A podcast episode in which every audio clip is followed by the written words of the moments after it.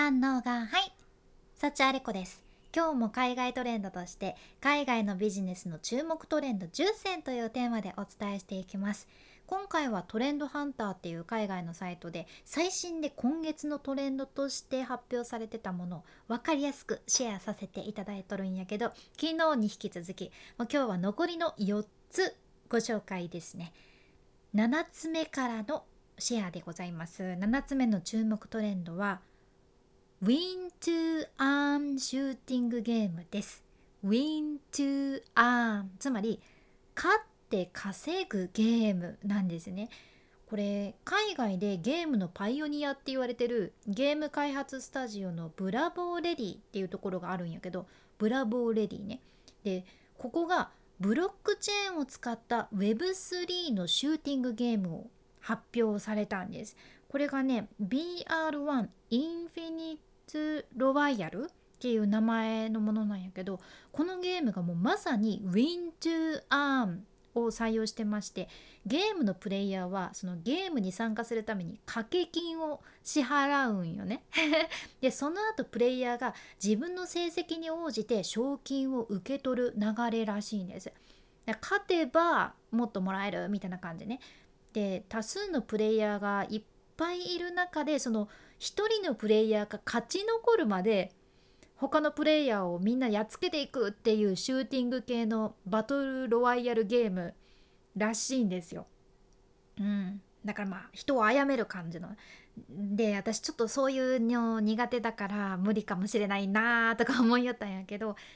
私血を見ると貧血起こすタイプなんですね。だから多分シューティングしながら貧血起こすかもしれんなって思うんやけど、得意な人もおるかもしれんね。でもこのブラボーレディの CEO によると、その成績を取らないとかだけやなくって、ゲームの中で金銭的なリスクもかけるってなるとこんなスリルないっていうことなんです。そこに、このゲームの魅力を見出してる感じなんやけど、確かにこんな Web3 ゲームの Win to Earn で稼いでいく人も出てくる感じですよね。ただ私お金かけてよしゲーム買って儲けてやるぞとか思ったら途中でね貧血を起こして目覚めたらゲーム終わってたとかっていうのはショックだから、これは本当人によるのかもしれませんけど、これねトレンドとして押さえておくのはありですね。はい、では8つ目いきましょう。8つ目は先住民ハンドメイドのマーケットプレイスです。これセイントエリーズバザーっていうその女性が設立して、そして運営している海外の職人マーケットがあるっちゃけど、ここがねこのセイントエリーズバザーが世界中の美しいハンドメイドの雑貨をその D2C で消費者に提供されとるじゃんね。このセイントエリーズバザーの目的としてはもう世界中の職人さんたちのための市場を拡大すること、それから持続可能な生産方法をサポートすることなんだそうです。いろいろねここのサイトとか見てみると、その先住民がずっと作ってきたものとか世界中の歴史的な文化に深く根ざした作品とかを取り扱ってらっしゃって、手織りのねランチョンマットとか、あとやっぱりこれも歴史的な文化もあるけどショールとかもそうですね。すごくね面白い D2C やなーって思うし、ここで購入することで世界中の職人さんたちが経済的に自立できるように支援することができるっていうことやけ、ここもねすごく素敵な循環なポイントですね。では9つ目いきます。9つ目 Amazon の新しいデータ追跡システムです。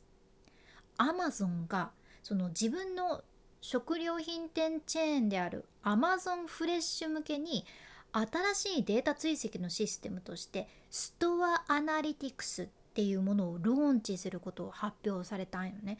実際はその Amazon フレッシュだけじゃなくて Amazon Go の全店舗に使われるっていうことなんやけど、これがそのゲストの買い物データをリアルタイムで収集して、それをパッケージ化して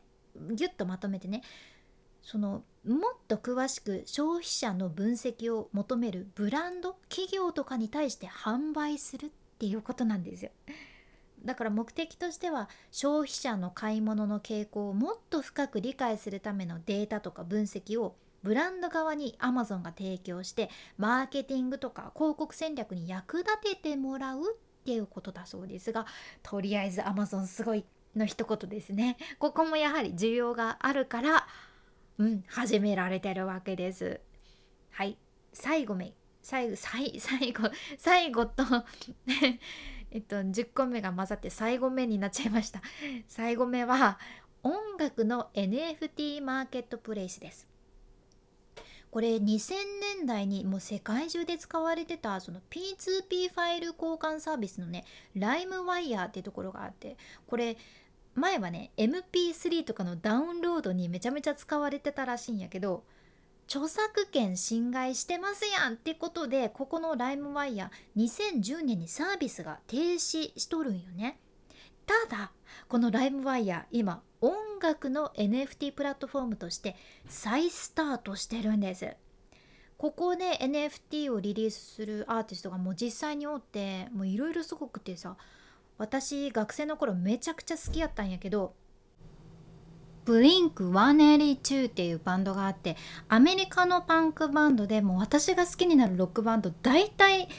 リスペクトしてるバンドはブリンクとか、影響を受けたバンドはブリンクとか言って絶対にあげるバンドなぐらい、すごくリスペクトされるバンドやったんやけど、そのブリンクのメンバーのトラビス・バーカーっていうドラマーが NFT コレクションを出しとって、それがね舞台裏の映像とか限定の楽曲、あとそのトラビス・バーカーがコンサートで使用したものをそのまま再現した一点物の 3D ドラムセット NFT とかあるんですよ。やばーって感じなんやけど、これの他にもそのアメリカのシンガーのブランディとかニッキー・ジャムとかも NFT 出しとって、このライムワイヤーはアーティストとそれから NFT のコレクター両方がもっと NFT 市場に参入しやすいようにするっていう風にコメントも出されとるけん、これからの動きがまた楽しみなプラットフォームになってます。今回ご紹介したのは4つ